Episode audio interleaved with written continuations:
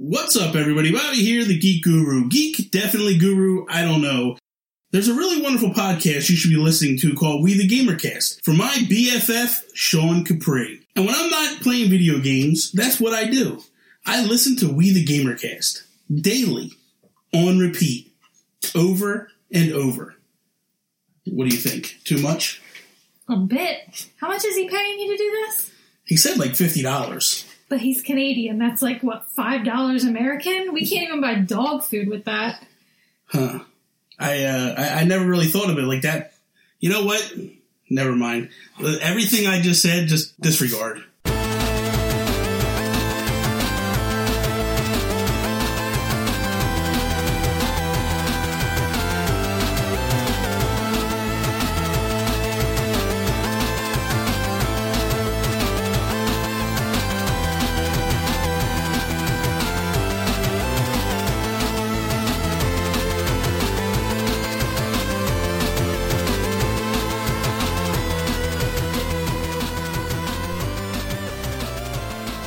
Everyone, it's me, Sean Capri, and welcome to episode 20 of a brand new rebooted We the Gamercast. It's hosted by WeTheNerdy.com, and it publishes on iTunes every Monday, or wherever you get your freaking podcast. Probably. I don't know, it's the internet, I don't know how this stuff works. You guys, welcome back. Thank you for listening, thank you for being here. If you're new, you're probably here because of my guest Joey, who we'll talk to in, in just a second. But this is a different show. It's a, it's a one-on-one with uh, a little bit of one on one with you at the start and a little bit of one on one at the end. So thank you for being here. If you like this, why not go back to last week? I had James from the Life of Gaming podcast. It's one of my newest favorites. I, I gotta send you guys a list. I gotta, I gotta post something where it says how many podcasts I'm subscribed to right now because it's absolutely, it's getting out of hand. But it's totally amazing because all I do is just go to Costco and listen to them. So I had James from Life of Gaming podcast. I had a great time with him. I've been laughing ever since, even just thinking about the things that we talked about. I'm eternally grateful that he has revived the memory of Coconut Monkey from PC Gamer demo disc. So, uh, if you like this, go back. If you know James from, from Life of Gaming podcast, yeah, we, we dive, we dive back into the depths of where this all starts. So it's um this is a chance to get to know your your favorite podcasters, I guess. Um so yeah, welcome. Welcome to you. Thank you for being here. Thank you for listening. Hopefully you'll be around next week too. We've got another show coming next week. It happens every Monday. Since we last talked, I've been getting into a couple of games. I, I keep playing Fire Emblem. That's a game that that is sticking with me. I'm now considering, I didn't think I was going to do this, but I'm really considering going after Conquest or Revelations adding that on to the whole thing. I think this is a game that I, I will be going back to probably for the rest of the year. And uh, we had a question from the Facebook fan group, Jesse Flores. You asked, what game do you predict will be your game of the year in 2016? And I can't, I thought about this ever since I saw it. I'm like, I don't know what I'm going to say about it because I don't know if I should base it on what I've played so far or what I expect to be good. And I'm going to take it from this angle, Jesse. I think I'm going to think going to answer it this way based on based on what I've played. Cuz I don't know. I I have a whole I'm going to put an article on wethenerdy.com. Look for this soon. Uh, I'm going to I'm going to share my entire pre-order from Amazon cuz they have that new save 30% off when you when you pre-order I'm not sure if this is everywhere. In Canada, it was anyways. They they had a this isn't uh, a Prime thing. They had a, a, short promotion where you could save thirty percent off. So I just went down like the whole list in 2016 and just pre-ordered a whole bunch. So anyways, I've got I've got a bunch of games coming. Quantum Break, obviously, I'm super excited for. I'm getting amped up for for Doom. Actually, uh, that game looks awesome. Um, but I'm not sure if I can really comment on games that I think are going to be game of the year. Uh, my pick last year was Bloodborne, and that definitely wouldn't have been anticipated for me. So that's something to consider when you're trying to predict something like that.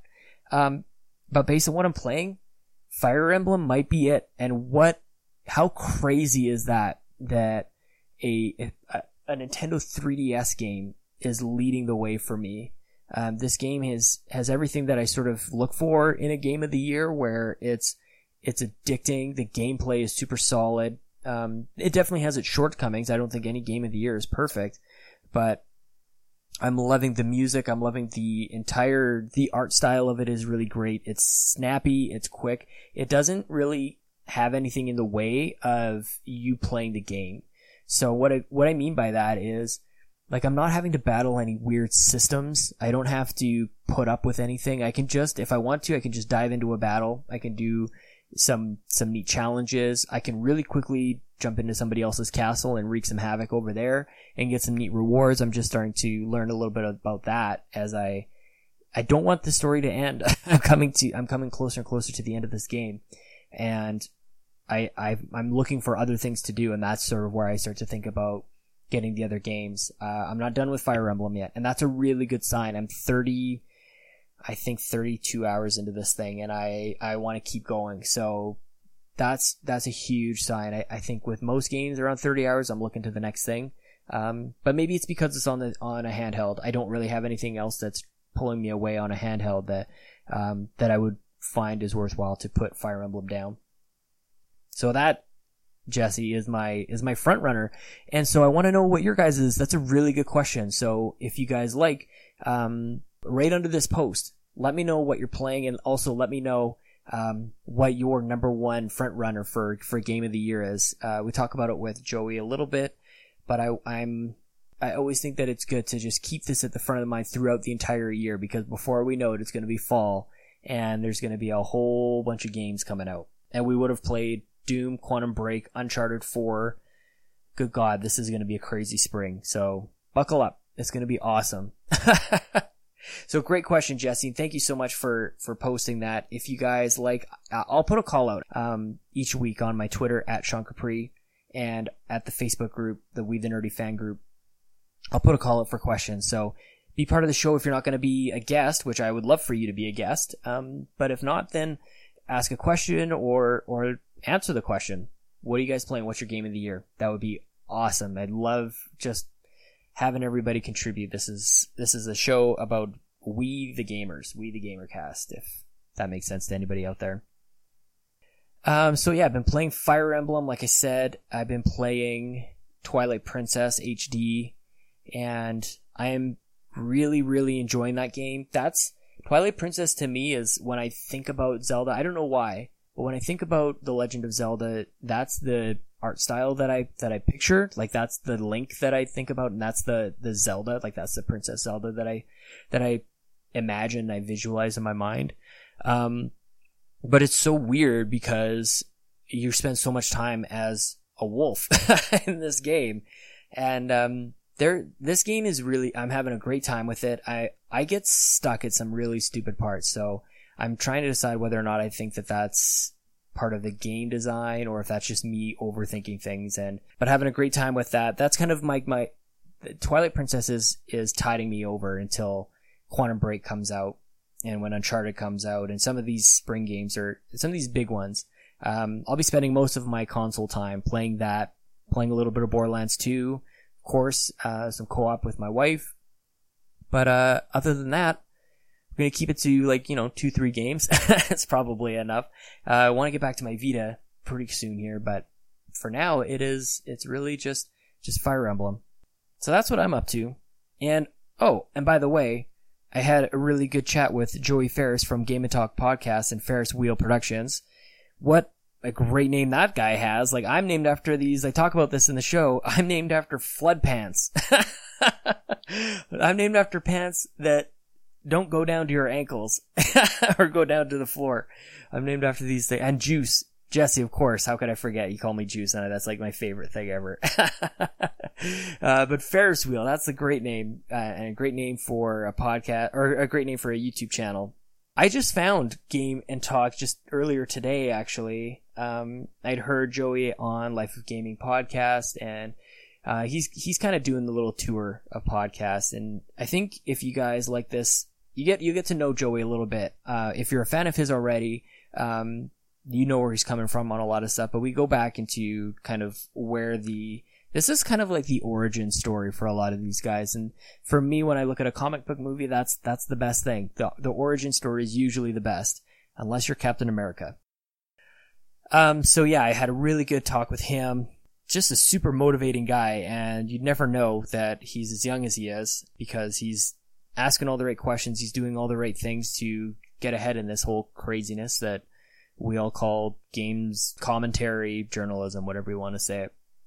I had a really good talk with him. He's got, you guys should definitely check out his, his podcast. Really good cadence and quickness to their show. And it's funny. that's, that's kind of rare. Anyway, those, those guys are super quick. You should definitely check out that podcast, Game and Talk.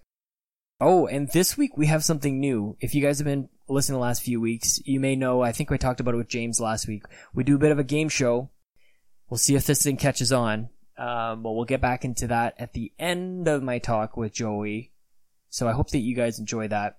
Uh, but for now, let us jump into it with Joey Ferris.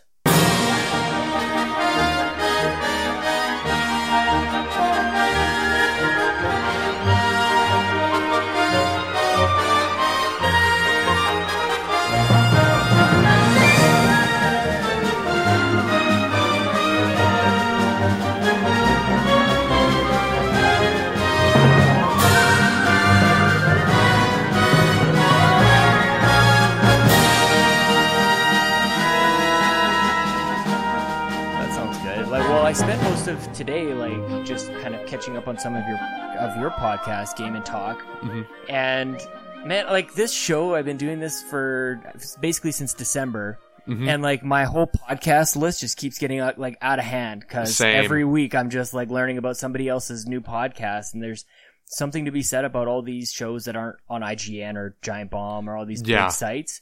Because I think that like a lot of guys like you are doing a really amazing stuff. So why don't we start talking about that? Because I spent most of today listening to your show.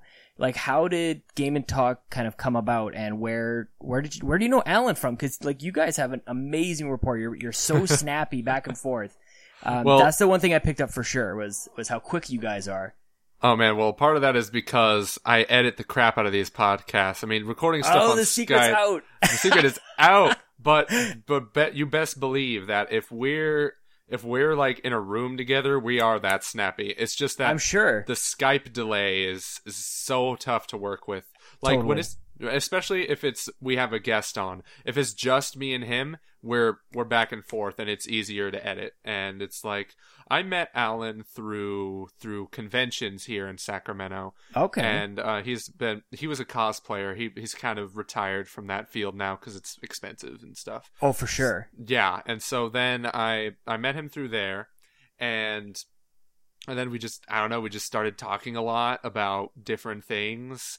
Uh, basically, we're both huge fans of Nintendo and pr- pretty much just games as a whole. But Nintendo is always our go-to, and so we thought, hey, let's start a podcast. It was base. It was pretty much my idea from the start. Granted, he's always we've always done little podcasts before then, Sure. like if you go on his YouTube channel, Retro Clams. I don't know if he changed it to Curly Supreme or not because he's changing everything to that. I don't know. I don't get it either. best. Yeah, and so so we did something like non-conventional podcasts. Is what the, it was titled, the non-conventional podcast. We would record like once a month, so it was highly inconsistent. Sure. And we always just used my Blue Yeti like all around us, whatever. And so then.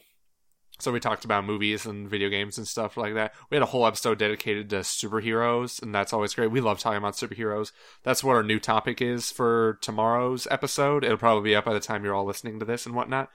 But I figured out that I could do a podcast as well when I'm watching Life of Gaming podcast, listening rather, whatever. Yeah. So James podcast, uh, James and Josh, and I listen to their stuff, and I'm like, I could totally do this. Why? What the heck am I doing just sitting around here? So our plan was to start in September, like 2015, right, last year. Yeah. But every first episode, something would go wrong. Oh, classic tale. exact. Oh man, we had a great first episode. Oh and, no.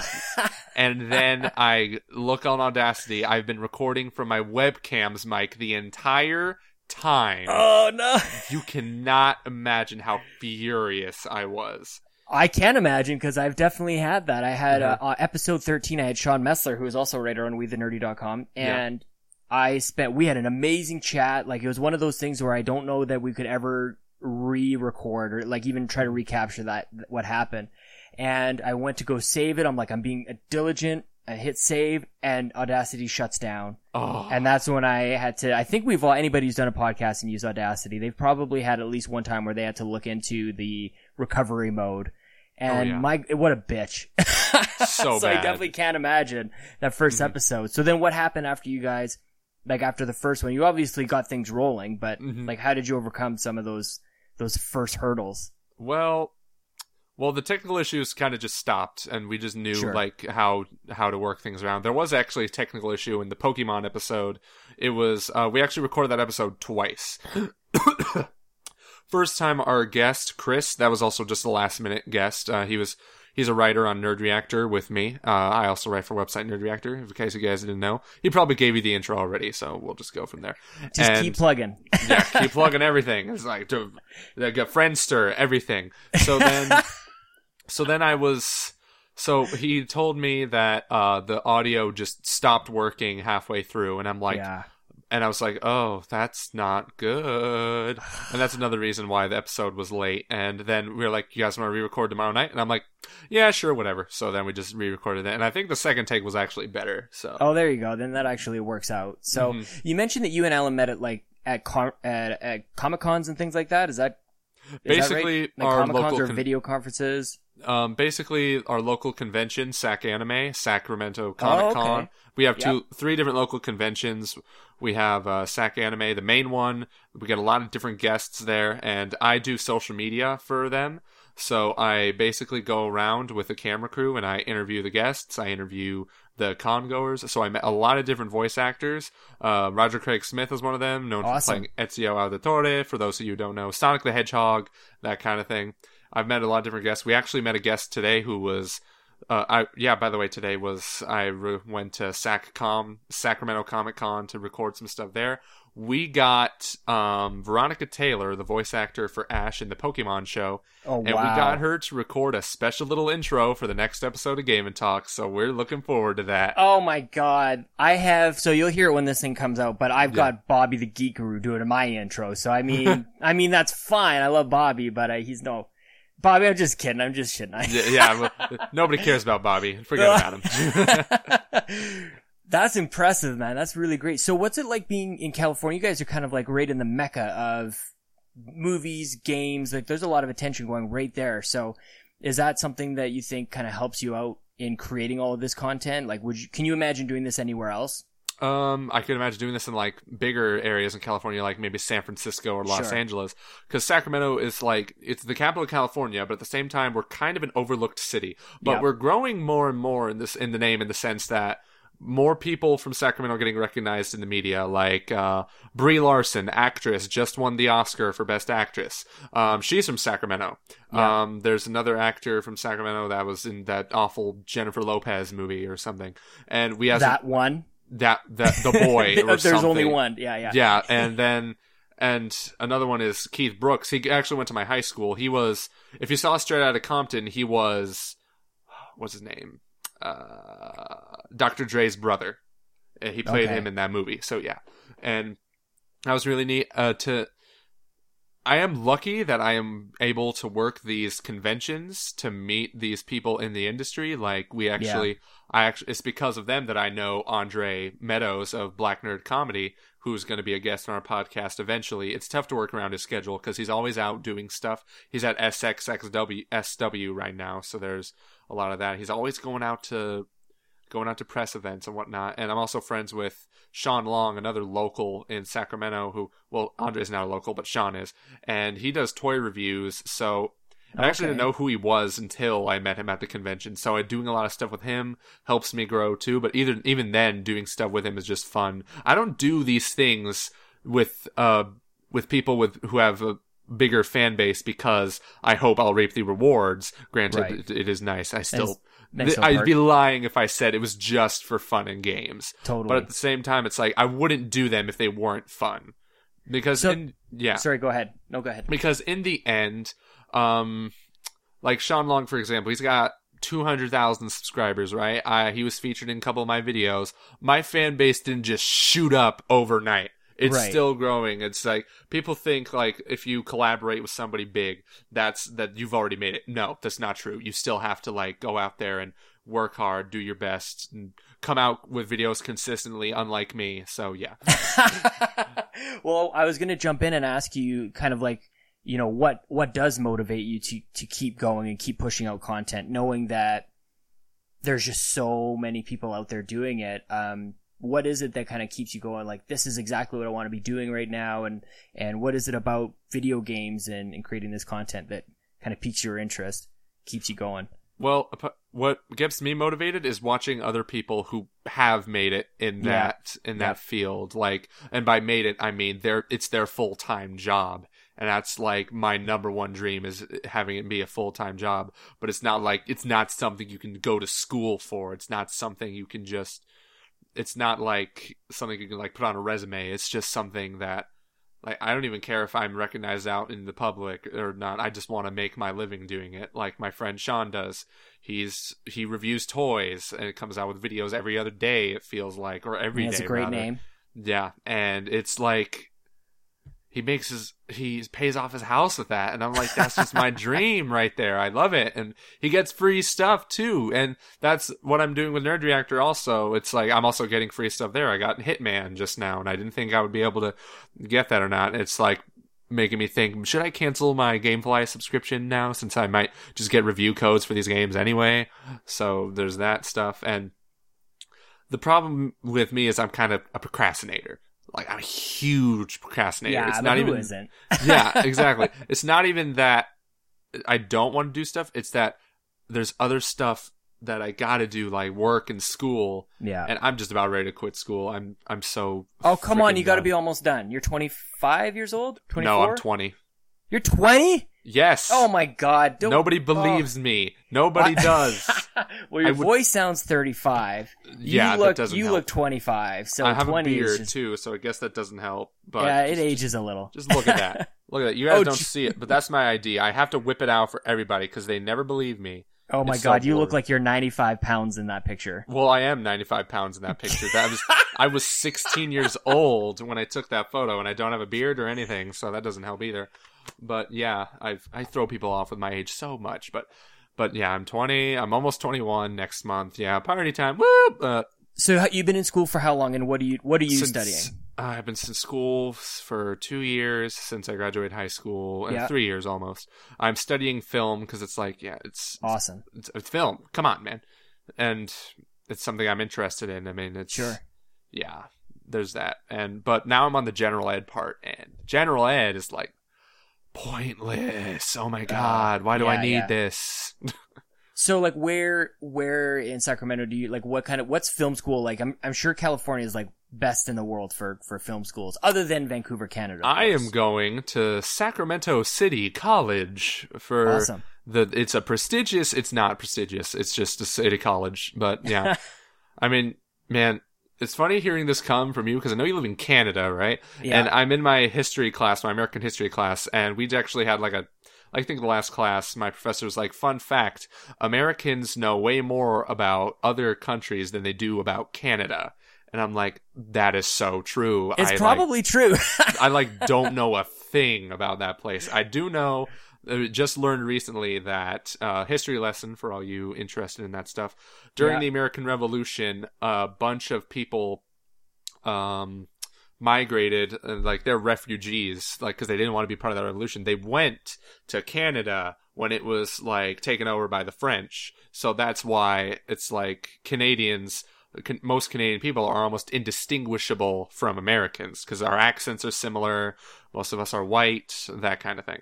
Yeah, totally. Yeah, no, we, I I used to give Americans a lot of crap about it, but I and I think a lot of Canadians still do. But Mhm. it takes maybe one or two trips down to the states where we go. Yeah, I didn't realize like that's where Chicago was. You know what I mean? Like nobody, if you were to ask a Canadian to like point out Chicago, totally famous city, I don't think anybody could ever actually like point it out.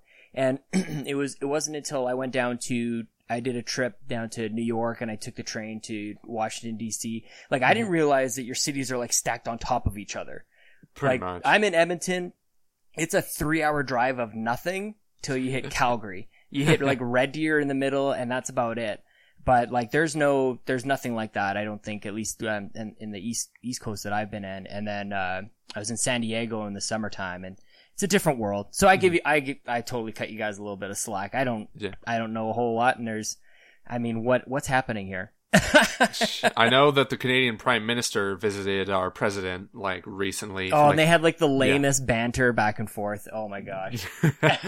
yeah, really. And it's like apparently the dude's like ridiculous. Your prime minister's like ridiculously good looking or something. He was like a model beforehand. I mean, I I, guess as far as politicians go, yeah, he's he's doing I okay. mean, most politicians are pretty ugly, so I'm just saying. Not I mean, not Hillary ugly, Clinton, that Hillary Clinton. that Hillary Clinton Mm-hmm. though, damn, wow, no.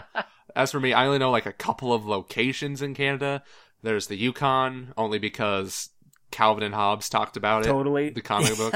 and uh, there's Newfound- Newfoundland, Newfoundland, whatever the hell you call it. They And- say it differently than than everybody else, actually. So it's funny that you say Newfoundland. I think they say Newfoundland. Great time, great parties over there. That's my retirement plan. Is out in. Uh, I say, and I made fun of myself last time. I, I'm realizing that I think that I say out funny, and I'm But, just like yeah. racing through the word. Anyway, I want to go back. I'll put up a whole like speaking of Canada uh, section on the post on the website. Nice. but um, I want to go back to sort of like way back even before your driver's license picture. Mhm. You said you're a Nintendo fan. Like, what is your first? When did you first get into video games and realize? Even before, I think here's here's a thought. Let me know what you think about this before I even get into this question. I love when people will look back and um, let's say that they got their NES and they're they're five years old and they go, I want to be in the video game industry. Like that's when they knew that they want to be in the industry. I'm like, dude, there wasn't an industry at all in Yeah. 1989. Like, what are you talking about? so, like, without getting into that sort of like, I think that's a little pretentious to, to pretend. But when was it mm-hmm. that you first started to realize that you wanted to start generating content on the internet based on, based on video games? It's got to have been in the ninth grade when uh, that's technically in 2000 early 2010. It was like um how do I say this? I'm totally losing my train of thought right now. But but it was that was during a time when I wanted I thought I wanted to be a game designer, right? Right. So th- Sounds luckily my- awesome. yeah, well, luckily my high school had a game design program that I could get into, and I tried it out, and then, then that's when I'm like, you know, this no, it's not for me. Game design is one of the most complicated thing Mhm. careers in the in the art industry. It's like you're you're literally making nothing, making something out of nothing, Yep. and I'm like, I can't, I can't do that. I can like. I can probably like maybe direct a set or something, but I can't just build something from the ground up Yep. granted it's like a still a team effort but at the same time it's just ridiculously complex and making a good game even on a piece of paper is really difficult. That's one of our pro- one of what that was one of our projects was to make something make a game out of like a board game pretty much. And even then that's just difficult like balancing it and everything. I made this crappy version of the game chess. And i made it like a soldier type game like present day like grenades and stuff. But it was it was really bad. It was very unbalanced and stuff. And meanwhile, What My- did it my- look like? Like, paint a picture. What is this thing? So, like, visually, is it like a 3D chessboard or something, or is it a 2D? it was it was a piece of graph paper, right? with with a bunch of little cutouts with the letters that like say you got a king or something like K or something like that. It was, it's it was all a blur. I try not to remember it, but you know. And I'm so- digging it out, man. yeah. And there was this one move where, so like it was like chess where you gotta take out the king or the commander or something. I forget what it was. Awesome. Captain. I don't care. But there was a there was a class member called a martyr where I played a lot of Call of Duty back then. Martyrdom was like when you get killed and then you drop a grenade Yes. upon death and then just revenge that bastard. And then so and then I also, there was also a move called the like the grenade throw and it would take out like three spaces and so one of my people one of the people playing the game got martyrdom on the king and I was like that takes out your king. And I'm like you know it only affects the person that tried to attack you. Let's just make that rule now. I didn't make it up ahead of time because I didn't want the game to end that fast. I was like no please. And that was the solution. it was the solution. Make up rules on the spot. Yeah, that's what totally. you gotta do kids. Was that kind of like an end of end of your project kind of thing, or like that's pretty impressive for what were you 14, 15 years old at the time? yeah both fif- 14 15 around that time yeah Oh my gosh, that's awesome. I cut the class halfway through though because I had it was an after school class. It wasn't a wasn't like a class to take like by core, itself. yeah. Yeah, and then because I was doing the school play, then I I did a lot of theater in high school. I was in the advanced theater program all four years. So Yeah. well, freshman year wasn't allowed, but I took theater classes in my freshman year too. So yeah, there's that. Oh man, that is that's awesome. So you decide not going to do game design. Absolutely then, not. Then you want to do you want to generate some sort of con- like you probably at some point realize I got something to say about all this video game stuff, and some other people are saying some stuff. Mhm. Uh, back then, a Life of Gaming podcast hadn't started. Where you kind of like look? You did you have other people that you were looking to that were making content that you're like, that's kind of what I want to. That's kind of what I want to do. I I know how to use a camera. I can edit some video and Mhm. and whatnot. Like, well, how did that all start? there was a guy who I don't think he makes videos anymore. He totally like we totally stopped talking to each other. But there was a guy called Zeitgeist Game Reviews on on the YouTube, and Great name. yeah, seriously. And he was, and so he made a couple of basic game reviews, and I'm like, I could do that. I could totally do this. Yeah. So I went out, bought an HD PVR, which was like, like nowadays HD capture cards are like a dime a dozen. They're they're Yeah. easier to find. Back then it really wasn't. Like that That's was when special. the capture. Yeah, that was like the capture card craze, right? And this was really good. It still looks good now if you use it. Yeah. And used you connect your component cables to your Xbox, and then I was just like, let's just do some game reviews, right? And even my mom supported that. She's a really amazing person. She she bought me a game fl- no blockbuster membership. Yeah, blockbuster was still going on in 2010, believe it or not. What? Yeah. And it honestly Blockbuster for officially stopped in like late 2012 is what I remember. That was when my local Blockbuster just shut down. Oh yeah! Wow. So yeah, she paid for a membership for me so I could always get the newest games to review for my channel. And then uh, but then in 2011 I made the dumbest mistake of deleting my channel and starting anew. Don't ever do that, kids. Don't ever make that mistake. What made you? What made you decide to do that? what made me st- there was some things I just didn't like about it, like the fact Sure. that it was inconsistent on like I wanted to to be about three categories: game reviews, tech talk, and pure randomness. Pure randomness, I would just make any random skit that I wanted because I was a huge fan of Smosh back in the day, and I was just like, I can make some funny skits too. I made a couple good ones, but I focused way too much on the game reviews. There was barely any tech talk episodes, and the pure randomness ones were just they were purely random, and I was just like, why why still do this? And so and also my username was spelt wrong. I realized that. It was you see, I couldn't I couldn't Ferris Wheel Productions could not fit in there at the time. So I put in Ferris Wheel Pro, you know, my Twitter handle and all that stuff. I put three R's instead of two on accident. Took me how long to realize that, and that really irked me. That my OCD kicked in Uh huh. hard. So I'm like, I'm just gonna start anew. And I didn't save any of my old videos, so I could re-upload them. They also don't do that. So there's a bunch of game reviews, pretty good ones too, that aren't on there. They granted they aren't nearly like my like the ones I do now. Like I do them in the skit like fashion because I realized like I started I started up the channel back again for game reviews in right when I graduated high school. Yeah. Started with Spec Ops: The Line, did catch uh, caught up on some stuff. Granted, the game was not new back then. I just felt like reviewing something. Yeah, something. totally. Yeah, and How so did you then, find that experience? Like, I want to like just pause on that just for a Mhm. second because I'm I'm always curious to hear about. I think after a while, people find their voice. They find a bit of a rhythm when they're writing reviews. Um, but I think when we all start, we've read I don't know how many thousands of reviews up until that point. You're like, that's got to be easy. I've got plenty of things to say about games. I play them all the time. Mhm. And then you sit at the keyboard and you're like, how do I like? Were you were you did you find your rhythm right at the start, or or were you did you have a bit of a hurdle to get over at the beginning? I think I pretty much found my hurdle at the start. Like I knew that my rhythm at the start. I think I just knew how to like. Writing has always never been a problem for me. Oh, cool. English is like my. That was my one favorite general ed class. Anything else can just go burn in Right. a fire.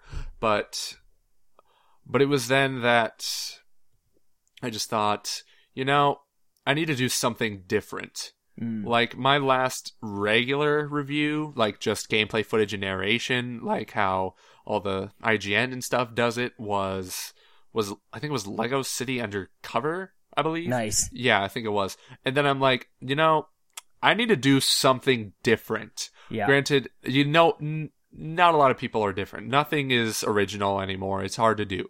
So I've I watched some old Angry Video Game Nerd episodes, Mhm. and I'm like, I got to do something like this. I got to like do incorporate live action, some humor in it. I don't need to get completely serious, all professional. Like no, I, nothing's holding me back. Nothing.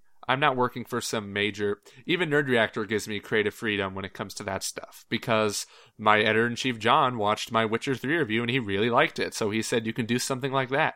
So then there's that. And then I did Donkey Country Tropical Freeze. I got my friend Jimmy to be the PC elitist douchebag that was in that that was in that skit.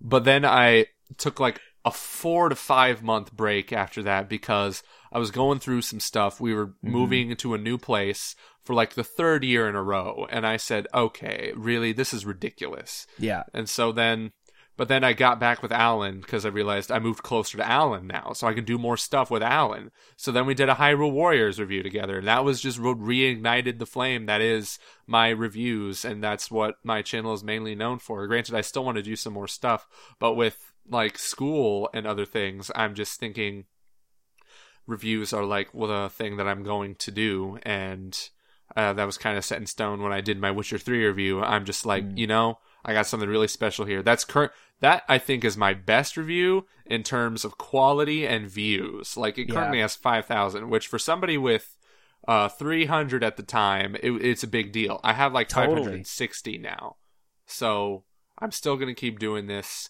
even if even if this becomes my full time. Even if this eventually becomes my full time job in like 10 to 15 years, I will I will finally have made it and my dream will come true. Yeah. That's the best thing to be talking about on a daily basis. I know uh, I've heard a number of, of people who have made it. They always talk about if you even want to give it a shot, you know, start writing about it, start talking about games all the time, start making the content every single day.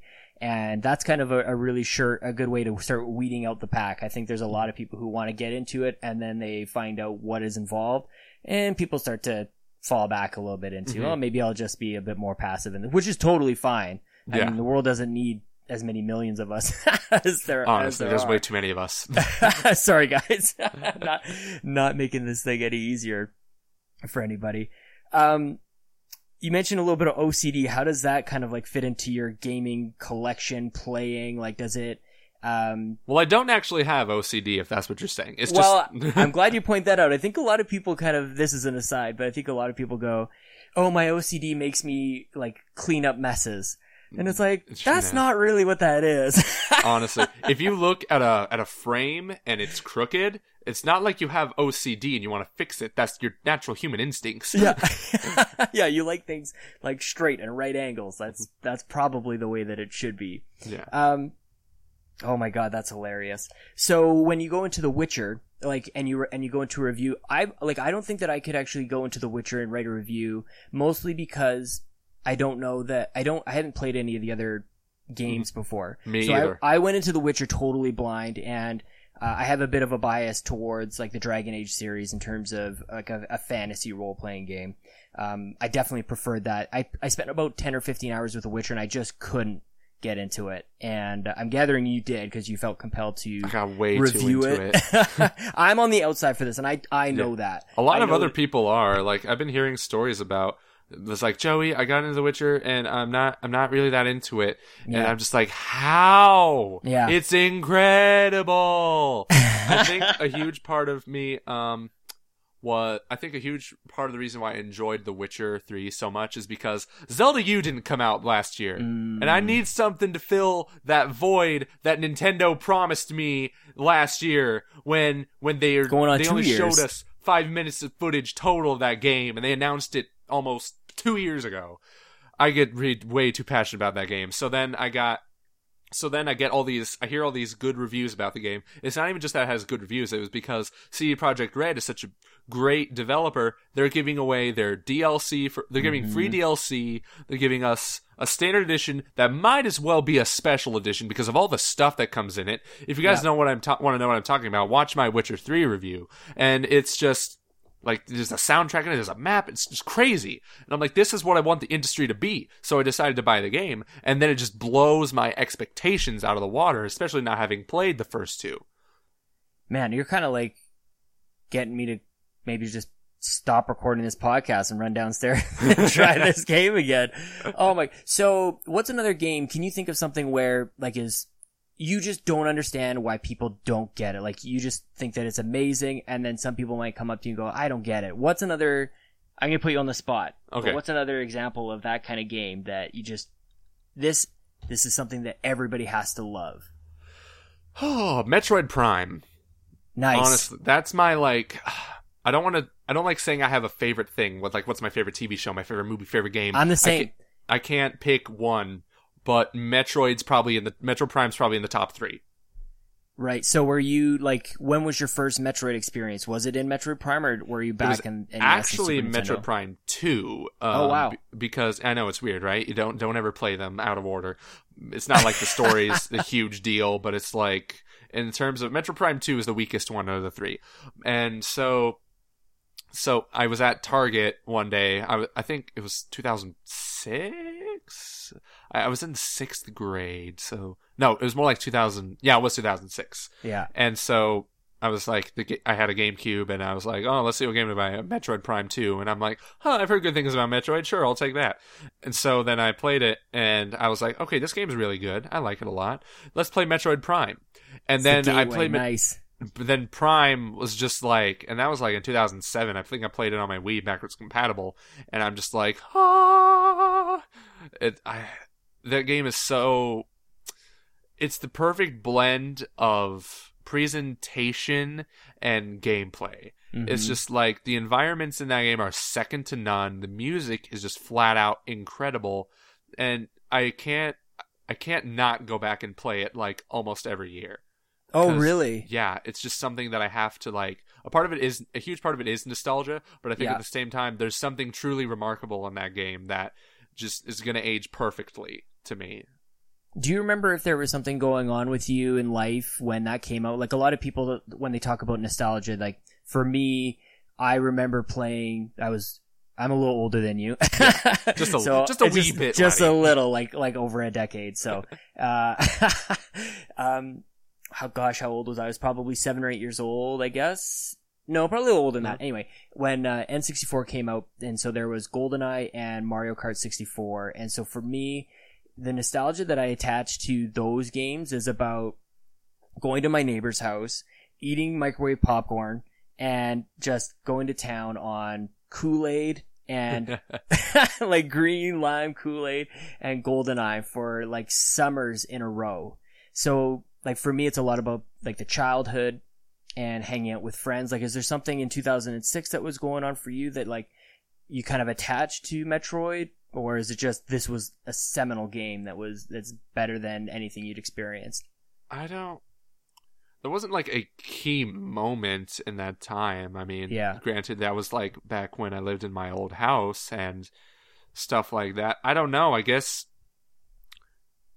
there was a lot of good music at that time too like at least from what i remember some t- some people would call it crap music now but you know What kind of what kind know. of stuff are you talking about? I would listen to for some reason I would always get like the now that's what I call music like collections. yeah, yeah. And so I would listen to the music out of that. And that's how Sure. like I remember stuff from then like like the friendships that I had and stuff and I had this actually man i'm about to tell you something i never really told anybody i had this i had this idea for a book that i wanted to just be in a a be a series that Yeah. was like turned into a video game and a movie but it starred me like this was keep in mind i was like, like in the you sixth starring you. yeah it was like in the sixth and seventh grade this is like my ego fantasy type of Yeah. thing but it had characters from every one of my favorite franchises in it and it was just i was always a huge fan of crossovers like Sure. uh yeah like you know fr- for and for your example if you want to name an example for for flintstones meet the jetsons that kind Yeah. of thing for me it was Simpsons and the like critic. yeah for me it was like it was like timmy turner and jimmy neutron meet that was like the shows that when i was a kid yeah. and so and so I was always a fan of like so you can tell Smash Bros was like my thing because it's that's literally crossovers the game. oh so, yeah, yeah. totally. So I had this little thing where I was like the chosen one, and I, I would join up with all these worlds of uh of other characters, but I had like the most random people joining. Like Sonic was was one of my favorite characters as a kid, but for some reason Garfield the cat was also there. And- Awesome. And, and then Calvin and Hobbes showed up somewhere or something. I don't know.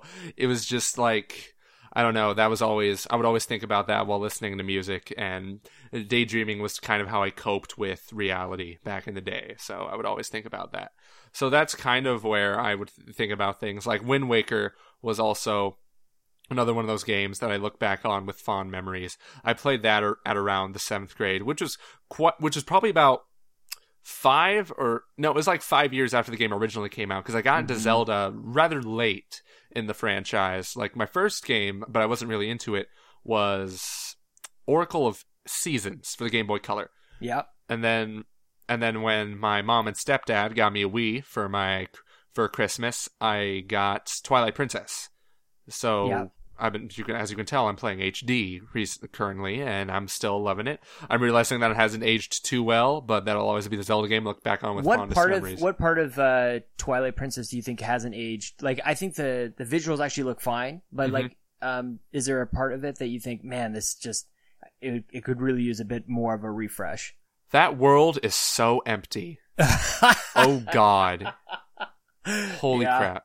Like Yeah, th- there's all these open fields, and there's nothing to do in them. Yeah, I'm like, honestly, that's the, that that part I feel hasn't aged well, yeah, and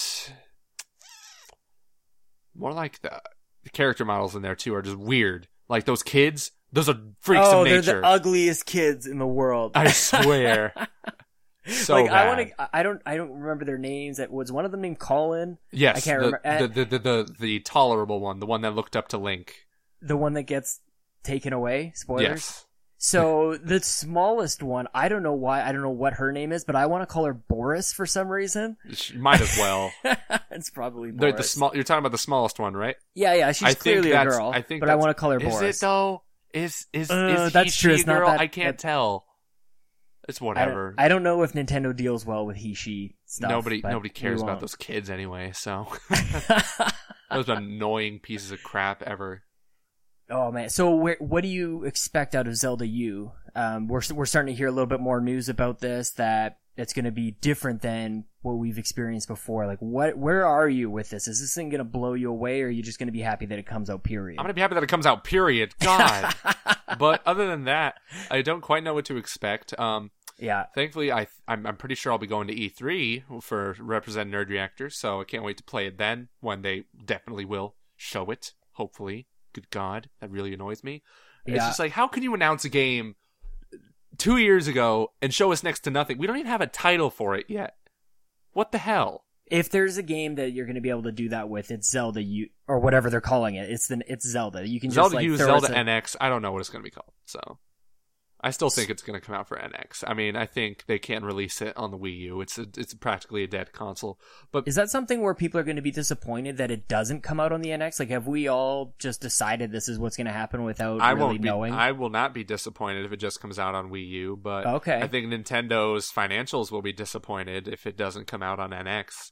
as a launch title. Yeah, it would be, it would benefit them really well. But as for my expectations for this game, like I'm I'm trying to go off of what Aonuma said recently when he said it's more of a Western style game. Exactly. I think what he means is he's taking open world formulas from Western games, hmm like the uh, is The Witcher technically Western? It's West somewhere. West of It's west of Japan. Japan. It's west of Japan, so I guess that counts.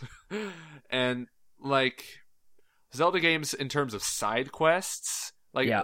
open world games, you think of boom side quests because Yeah. it's this kill your time Fallout. Who cares about the story? Side quests, side quests. Do do some more side quests. Level up your stuff. When it comes to the side quests in Twilight Princess and basically any other Zelda game, the rewards are rather heart pieces. Yeah. The majority of them are heart pieces. Like I'm playing Twilight Princess and I'm like, okay, cool. Here's a side quest I can find. And they're also not labeled out for you. You have to look for them actively, which is something Mhm. that I kind of hope that they keep in Zelda U. Something I kind of hope that they kind of help out on where these side quests are located. And so I'm looking for like I complete a side quest. Oh hey, there's a heart piece. Another heart piece. Oh hey, good job, heart piece. Granted, if those five pieces to five pieces of heart, no, Why Four's, five? Yeah, it's four. four's max, honestly. so in a perfect world, NX comes out when, how much, and like what do you name it? Okay, when? November of this year. 'Cause It has to come out this year, honestly. It- Yeah. They would be, they'd be screwing the pooch if they didn't do that. Uh, and the pooch is the, the Wii U and or their financials. I don't care, whatever. And how much? I'd be willing to spend 350 to 300. 400 Okay. might be too much because if the rumor is like if one of the many thousands of contradicting rumors are true that it's as powerful as an Xbox 1, that's fine by me. They honestly can't can't go too far. They don't want to make people pay more for a console that's releasing mid-cycle. Right. And it's called the Nintendo what the Nintendo Cross was the theory that Yeah. somebody made up because you know NX and Cross, but but let's think about it. Wii U was called Project Cafe at some point, and the GameCube was called Dolphin. None, of them, none of those code names have anything to do with what the final product was. hmm So, and then even Kimishima, the president, said he doesn't even know what the hell NX means. So, That's awesome. I wonder, yeah, I don't know. A, a lot of times I ask somebody, you know, what they think the thing is going to be named. A lot of people are coming up with like English words. Like we're Mhm. way outside of we. Like you don't think that we're going to go back to some weird sound like amiibo and Miitomo and all these new words that are coming out of Nintendo. Like they're very strange. They're very Japanese. Do you think that they do the same thing with their console or do they, they go back? honestly, I don't know what to expect from them at this point. Oh, totally. Yeah, anybody pretends like they're gonna like make predictions with any sort of certainty, they're lying to your face, right out of their mouth, right into your face with lies. so bad. oh my goodness. Uh, so talk about Nerd Reactor. How the heck did you get involved with these guys, and where where does that relationship start? I have a friend named Sen Chow, and uh, he was one of those people that randomly added me because he knew like about my SAC Anime stuff. I believe that's how we met. I don't remember how I meet people. So then, it's then I find like out this he- moment with music, and it's an amazing scene. You remember where your eyes met. I just like, It's just now you're in my life." I get this feeling. Okay, that's my singing voice, believe it or not. And then, so I find out he's writing for this website called Nerd Reactor, Yeah. and I'm like, hmm, how do I, how do I, how do I get on this thing? So I ask him, and he tells me, he tells me, okay, here's what you got to do. Just got to email John, the editor in chief, tell him you want to write for us. And so I did that, and then I wrote one article per week, and basically you're you're restricted to mainly opinion articles because only like the the staff gets the gets the news articles and stuff. Sure. You don't want the news, anyways. No, this is boring. What? so I made some stuff like um what would my first one was like Guitar Hero versus Rock Band, like Guitar Hero Live versus Rock Band 4, what's going to win? And sure enough, nobody cares about either of those games now. And Oh so- no! What did you think? What who was going to win at the at before they came out? It was more like who would who would be a best fit for what. Like if you Sure. don't like Guitar Hero Live was a huge change from the formula, so it's like if you want new stuff, go for that. If you want the classic, go for Rock Band Four. I guess that's how I went with it, and that was a year ago. Almost. Did you ever year play ago. any of those games? I played the Guitar Hero Live demo at like the kiosks and stuff, but I haven't really yeah, played. sure. I have not played Rock Band Four at all. Were you into the games way back when? Like Oh, absolutely! Uh, I was all over that Yeah, yeah, yeah. so much. I would play on expert on both of them, and I'm like, Yeah. yeah. Oh, your hands just do that. Yes. and now my now my hand now I don't care about him. It's, it's kind of sad. I thought there was going to be a huge comeback, but I, I guess not. I don't know. Nobody's really talking about him. I know it's crazy because nobody has those parties anymore. Like we would play. My parents, God bless them, we would have people, five or six, maybe ten people in the basement, and we're cranking Guitar Hero Metallica.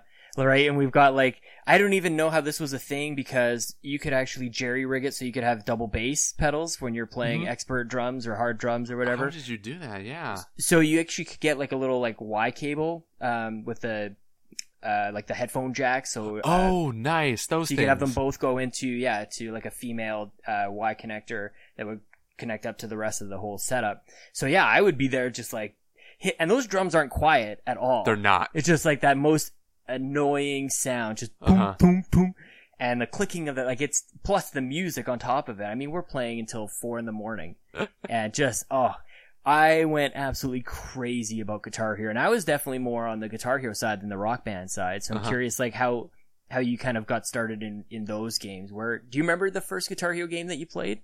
It was Guitar Hero 3. Okay, I got it for Christmas on Wii. freaking impossible that game.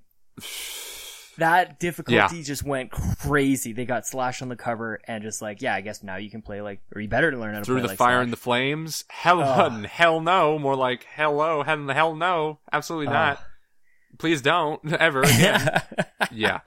yeah, they gave crazy. those guys way too much credit for being a decent band. Or was it Dragon Dragon Force? What the yes, Dragon Force. Oh my god, they're awful.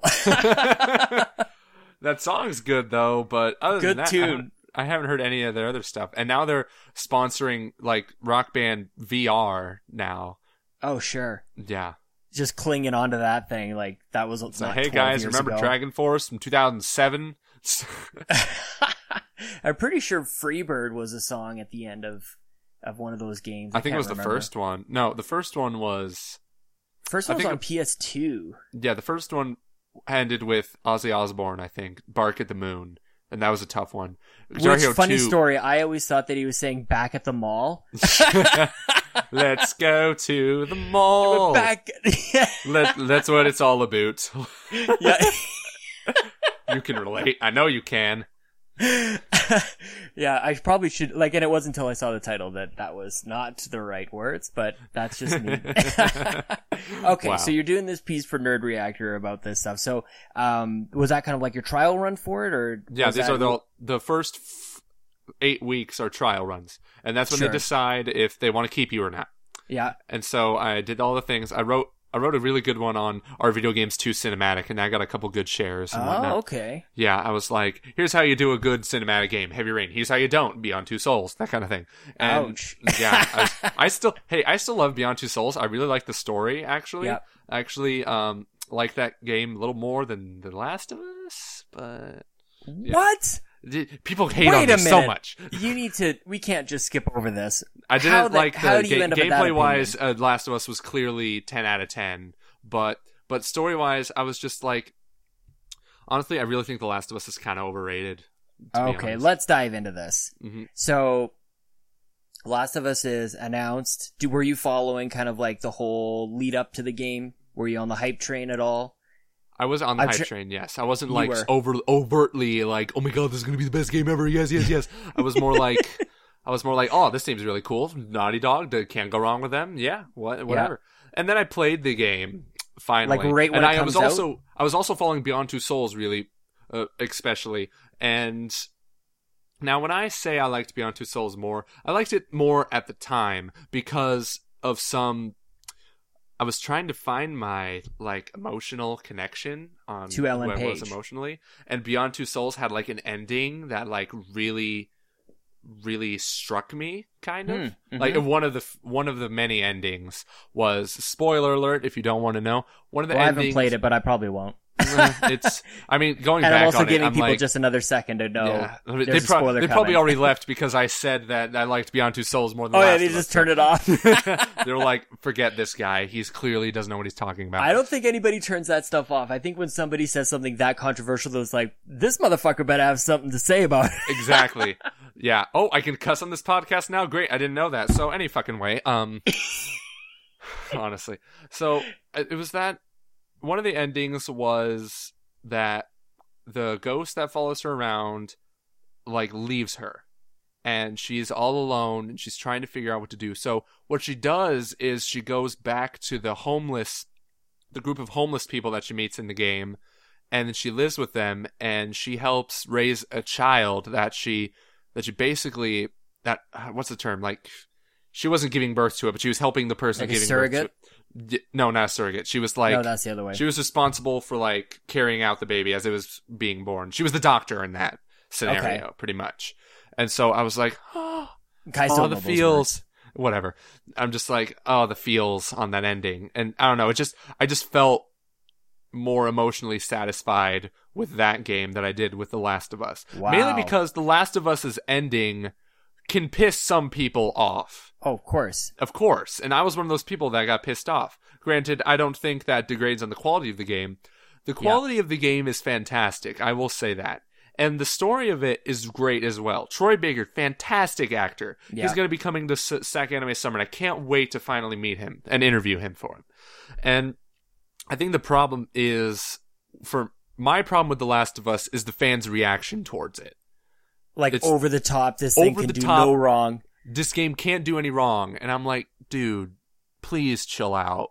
The game is great, but it's not the second coming of Christ. Holy shit.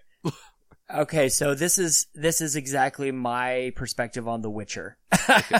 Yeah, getting game of the year and all these other things, and I'm like, oh Uh-huh. man, like have you guys played Dragon Age? Uh, I imagine the people who know me are listening to this, and I'm like, oh, here goes Joey again with ranting about how The Last of Us isn't the greatest game ever made. And I'm like, chill, chill out, bruh. I don't care about your opinions anymore. I'm an adult, I do what I want. pretty much. I'm an adult. I pay my bills. Yeah.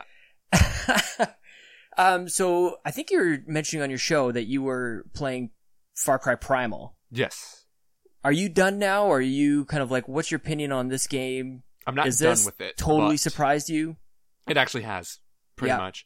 As somebody who didn't really like four, and a lot of people found four to be quite disappointing for some reason. I don't know. I couldn't put my finger on why four was was not what I wanted it to be. Like Mhm. you would think, okay, Far Cry three was amazing. More of that, different location. Total, I'm totally down for it. Mhm. Now I'm just like I'm kind of underwhelmed a bit. You know, Okay. not a lot Yeah. of different. And then so they, I think the fact that they went a full 180 and made it take place in 10,000 BC was something that was just like, whoa, okay, I have to support. I have to give a major game company like you guys have to understand. Game companies can not take risks as Yeah. much as they want to It's pretty like- pricey. extremely pricey. Video games cost more to make than movies more often than not.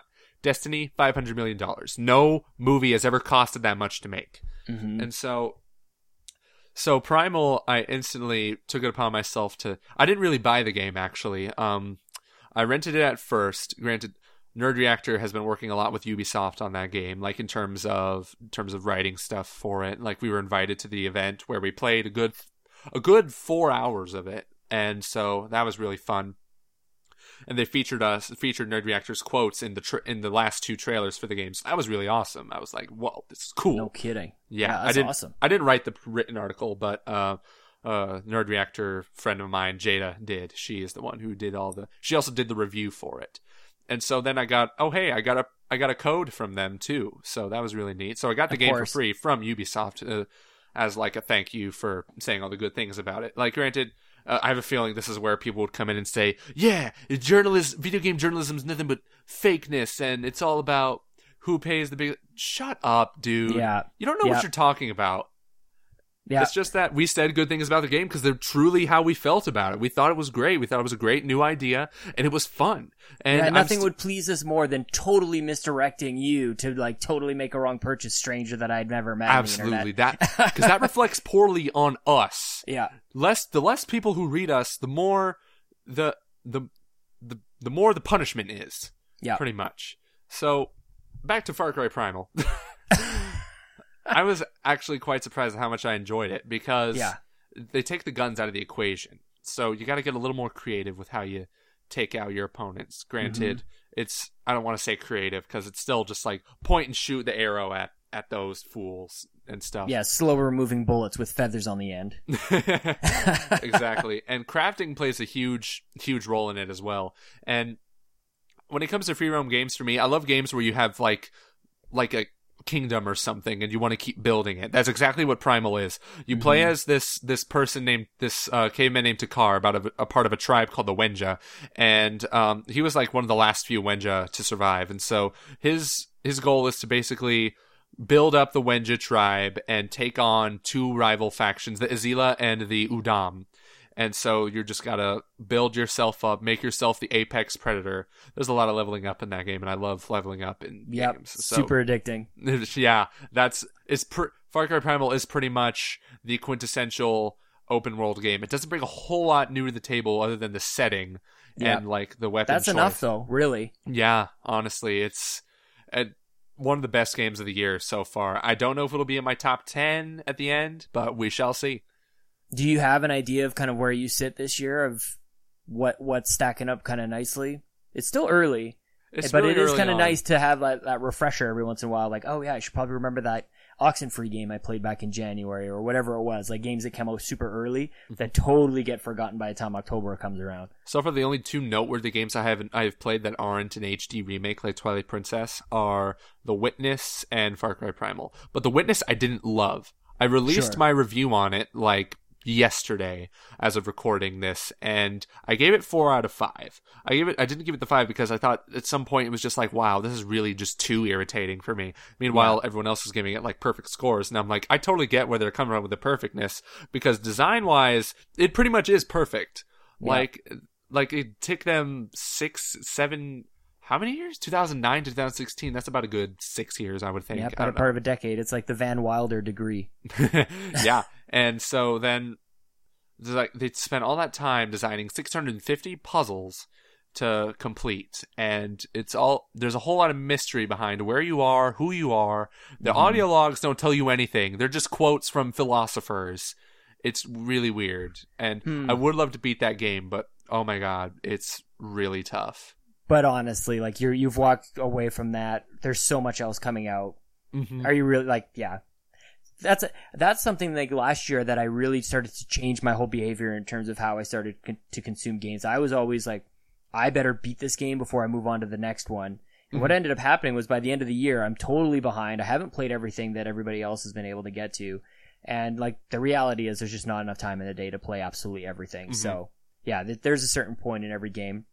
But I brought up Far, Far Cry Primal for a reason. And it's funny that, um, you mentioned you've been getting along with Ubisoft in the last little bit because I put together a little bit of a game here for us to maybe Oh, close nice. out before we.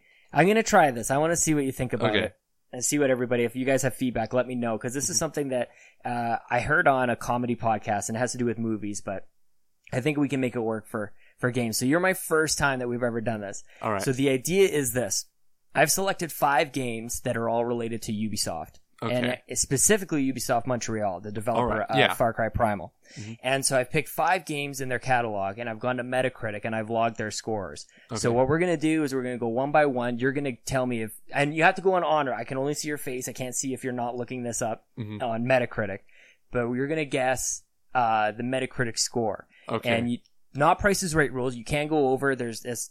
It's totally fine. But Alright. what you want is is to be the closest on every one. So we're going to total your score, score at the very end, and that's the difference between your guess and the real score. The lowest score is the best. All right. So I'm going to keep doing this throughout the year. We might have some sort of like magical tournament because I'd love to have one episode where we've got like everybody back and we'll try and make something like that work.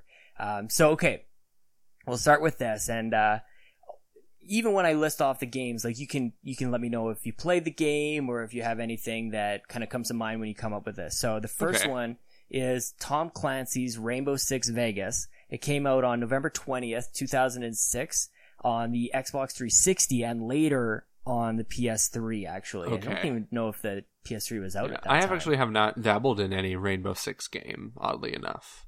Nanahe, okay. Mhm. Little too I, I I dabbled in the very first one actually on PC. Okay. And uh, that was crazy. I remember like only playing the first two levels because it was way too hard for my little brain. Mm. But I think that this is really where Rainbow Six broke out into the the zeitgeist, if you will. Yeah. Um, little like pretty popular. So, do you have an idea of where that ended up on the review scale? Well, considering I've heard almost nothing but good things about Rainbow Six Vegas, I'm going to. I don't want to guess 90 anything, but uh, 87. Okay, okay. Well, I'm gonna I'm gonna tell you at the very end Okay. where he la- where he ended up. All right. Second game, Assassin's Creed from Ubisoft Montreal came out on November 13th, 2007. This was the original one. Mhm. This is the one that Jade Raymond helped to kind of create the whole world Yeah. and the direction. She's obviously now doing uh, other great things. Um, do you remember? I played this way late. This was a game for me that when it came out and all the screenshots looked amazing. The world Mhm. and just seeing, you know, that view from on top of the towers and, and everything about it looked great. And then I'm not sure. I, I played it way, way, way later, so I didn't have the best experience with it. I played other things by the time I Yeah. got around to The game is not aged really well. No. So I what's played- your? I played that game like r- almost right before two came out, so actually I did play it because two looked awesome, and I'm like, might as well play the first one. Yeah, so gotta go back. yeah, and I was I was like, it hasn't aged well, but I'm trying to remember see if any of the reviews were like, like this game is good, but it could be better. So Mhm. I'm gonna guess 70, 76. Okay, next game from Ubisoft Montreal is TMNT. I don't know What if they you made remember. I, I know. I was totally is surprised. is I it the one based on the movie? Yes. Okay. Yeah, super arcadey. Um, I think I actually have a thousand points on this one on on Xbox 360. Oh, It's a shameful. It's a shameful. Whatever that's Shame. called. Shame. I'm not proud of it. I'm gonna guess 52, 50, just 50. 50. All right. Okay. Third game, Far Cry 2, came out on October 21st, 2007 on Xbox 360 and PS3. I played. I did play two when they announced three because I wanted to like be experienced in it a little bit. Mm, That was the one where you had malaria. yeah, and you had to You take had to pills for some reason. what? There was, was no my- point. Oh, no, there was a point because so I, this is one of my more recent rage quits where I just like, that's it. I'm fucking done with this game because I kept dying of malaria because like I, you get it, you get first diagnosed with it, but I don't remember them saying that, you know, like this is, I, and I don't know anything about malaria. Yeah. I don't know that you can die from malaria. But even So then, like, it's like, why? Why have that be a thing in the game in the first place? I don't so get it. bizarre. Yeah. So I ended up with um with the save point that I had. I was starting to die more quickly and more quickly. I'm like, I Mm-hmm. better get this malaria thing cleared up.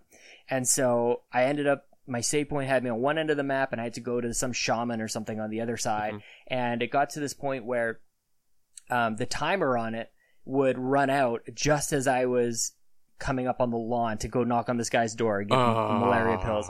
So I'm like, that is it. I can't get to this guy's house any quicker than I just did. So I'm totally done with Far Cry 2 because this malaria thing. Jeez, man, I was, I did have a little fun with two, but I'm gonna guess that the review scores of that were about 72. Alrighty then. Lastly, this is a classic. I bet you remember this one Mhm. very, very well. December 1st, 2009, Ubisoft Montreal released James Cameron's Avatar, the game, Wow. on Xbox 360, PS3, and on PC. I, I, I don't even remember hearing anything about this game, honestly. Like, I knew it it, did was not gonna come with a- 3D glasses. No, jeez. I remember the Avatar craze, though. It was crazy. Um, oh, that's the worst movie in in recent memory. um, looks good, though. That's all that matters. Does it? It still looks fantastic. I mean, Uh, I'm just saying. I'm not defending the story. The story is bare bones and basic, but you know. And oh man, there was also there was like a two different versions of that game. There was a Wii version that was all Mhm. cartoony and stuff, and there was a there was a 360 PS3 version that was like trying to be AAA and stuff. Um, 30 32. Oh, you are not very nice. Okay, we're gonna go recap here. Okay, so um, this is like Family Feud when we bring the person back. Yeah. oh yeah. so Tom Clancy's Rainbow Six Vegas. Uh, you said eighty-seven. Survey says eighty-eight. So you're like bang on. That's really good. Damn.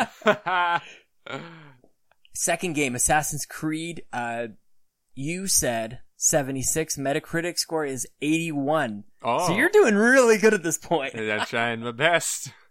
Uh, this is where things get really impressive, even still, because I don't remember anything about this game. TMNT, you said 50. You would have been better with your 52 because the Metacritic score is 58 Wow. on TMNT. They're a little nicer. I, I think they probably should be on the other side Yeah. of 50.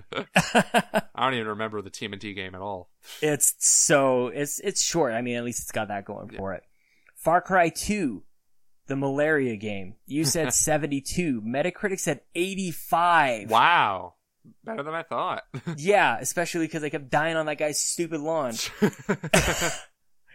And then finally, James Cameron Avatar, the game. You said 34. This is, I'm probably with you on that one. But Metacritic said 61. what? 61! The hell? Clearly Metacritic is broken. What? But your final score is 54. Very good score. 54. Yes. So we've logged it in. It's now on the internet. This is, this is a thing. So Now on the thank you for being the very first contestant on whatever the hell this game show Whatever is the hell called. this, you should title that whatever the hell this game show is called. I, there it is, done. Boom.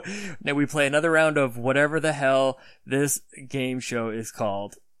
Thank you for that. He's writing it down, ladies and gentlemen. It's it's real. It's locked in forever. it's the worst shorthand ever. hmm Wow, that's like probably looks a lot like the things that you see scratched onto the wall in Far Cry Primal. wow. Well, I would love to chat with you like for another two hours, but that's not listenable. Um, I'd love to have you back on because I've got like six pages of things that I wanted to ask you. Um, but really quick, Yeah. where can people find you? Where you're everywhere on the internet. Where can we be friends on PlayStation and game, uh, Xbox and Nintendo and all that stuff? Okay. I'll just let me break out my list here. Why is it toilet paper? Don't ask why. Okay. It looks So- like a scroll. so you can find me on. I don't usually give out my gamer tags because I never really thought about doing it. But if you want to play some stuff with me, I, I mainly do single player. Don't guarantee it. But you can find me on PSN and nin- my Nintendo Network ID is Ferris Wheel Pro. You can find me on Xbox Live at. This is really weird because my my YouTube channel, my before Ferris Wheel Productions was Slap Happy Grand Pappy. Because Awesome. I, I read that in I read that name in Diary of a Wimpy Kid, and I was like, "That's dope. That's so Yeah. cool, man. I'm gonna be the coolest kid on the block with his name." Everybody's Uh, gonna know this reference. It's so amazing. Yeah. So then I made a YouTube channel called Slap of Duty because it's like my Call of Duty videos. But Slap of Duty was already taken on Xbox Live for some reason. Sorry, I had that. so then, so you you dick. that was me. Can you imagine? What if it oh was man. you? Yeah. What are the You. chances? so my name is Slap uh Slap O Duty, all one word. I need to pay the ten dollars and change that. I can't say that. Dude, you're with- talking to awesome schlong on the on the PSN. So wow. Okay. Well yeah. then. So and you can find me on Club Penguin at I'm just kidding, none of that. and as for my social networks, you can find me on Twitter, Instagram at Ferris Wheel Pro. You can find me on Fer- Facebook, you facebook.com slash Ferris Wheel Pro. That's the Ferris Wheel Productions Facebook page. Check it out. great name by the way. Ferris wheel, amazing. Oh, Like totally you. makes sense. I'm named after pants and juice. like I'm named after pants that like people wear in a flood. Yeah, Capri got, like, Sun, Capri. You've got this yeah. great Ferris wheel. It's so like this is where you take your date and you're stuck at the top and you make a move, but then all of a sudden you drop your chocolate ice cream on your pants and you I'm gonna Yeah, remember it- that. I never, I never took a girl out on a Ferris wheel date, so. Oh, I'm gonna have come do that. on. Just gonna, were, we're just like, gonna find the nearest. Ferris wheel. It doesn't even matter if it's fair season or not. We're just gonna find one. hey you, come on this Ferris wheel. Jesus.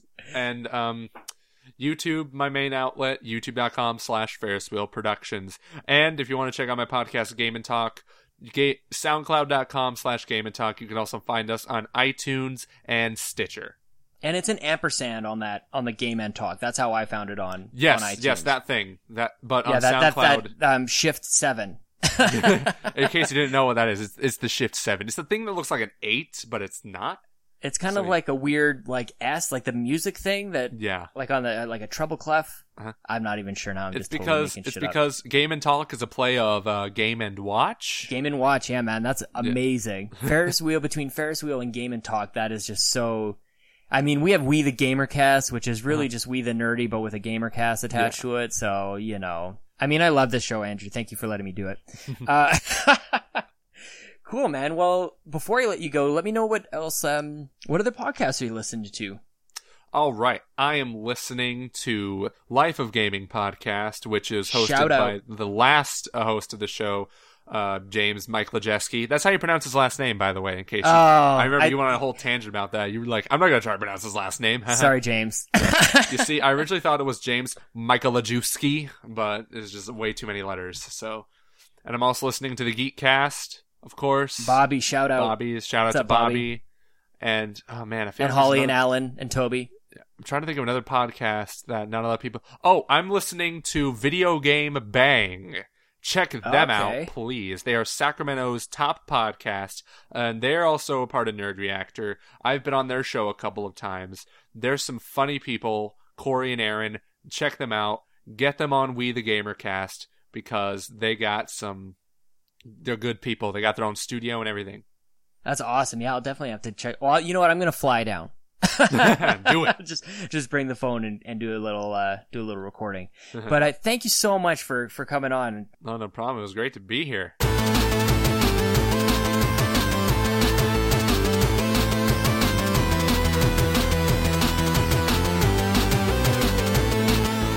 Where the heck did the time go? Holy crap! We were talking for a second, and the next thing I know, we're well over an hour, and I had to sort of shut things off. But wow, huge, huge thank you to Joey Ferris from Ferris Wheel Productions and all the 50 different things that that guy's doing.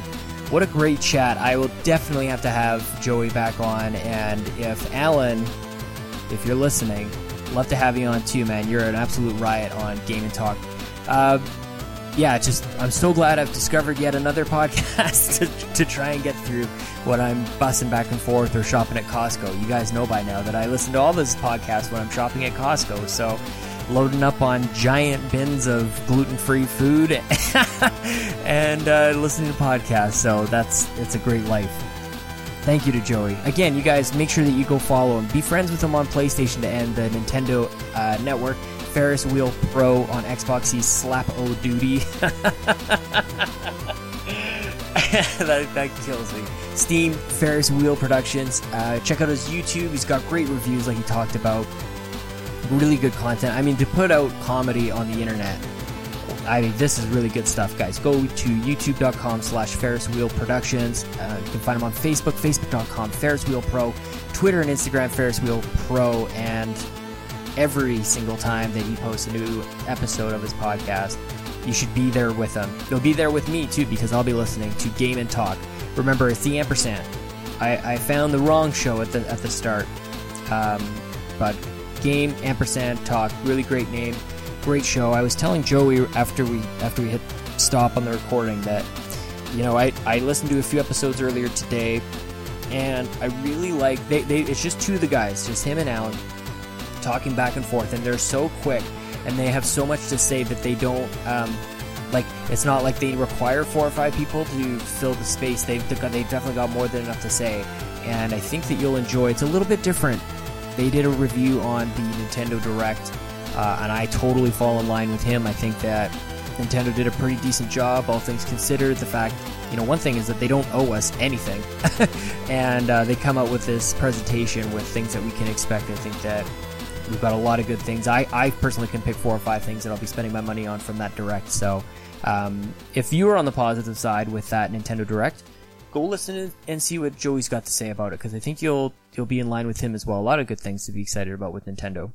A lot of good things to be excited about with We the Gamercast. This thing just keeps rolling. And guys, I am like right on the edge. I may have to go to more than just once a week, but I don't want to commit to that because I don't want to burn through a whole bunch of people want to be part of this and then everybody realizes it's this whole, it's a sham and, and it's not worth anybody's time. But I may, let me know if you guys, if you guys are liking the show, of course, go to iTunes and, and rate it. That's a huge way that you can help, but also, um, send me a tweet at Sean Capri, of course, at Sean like Connery Capri like the pants.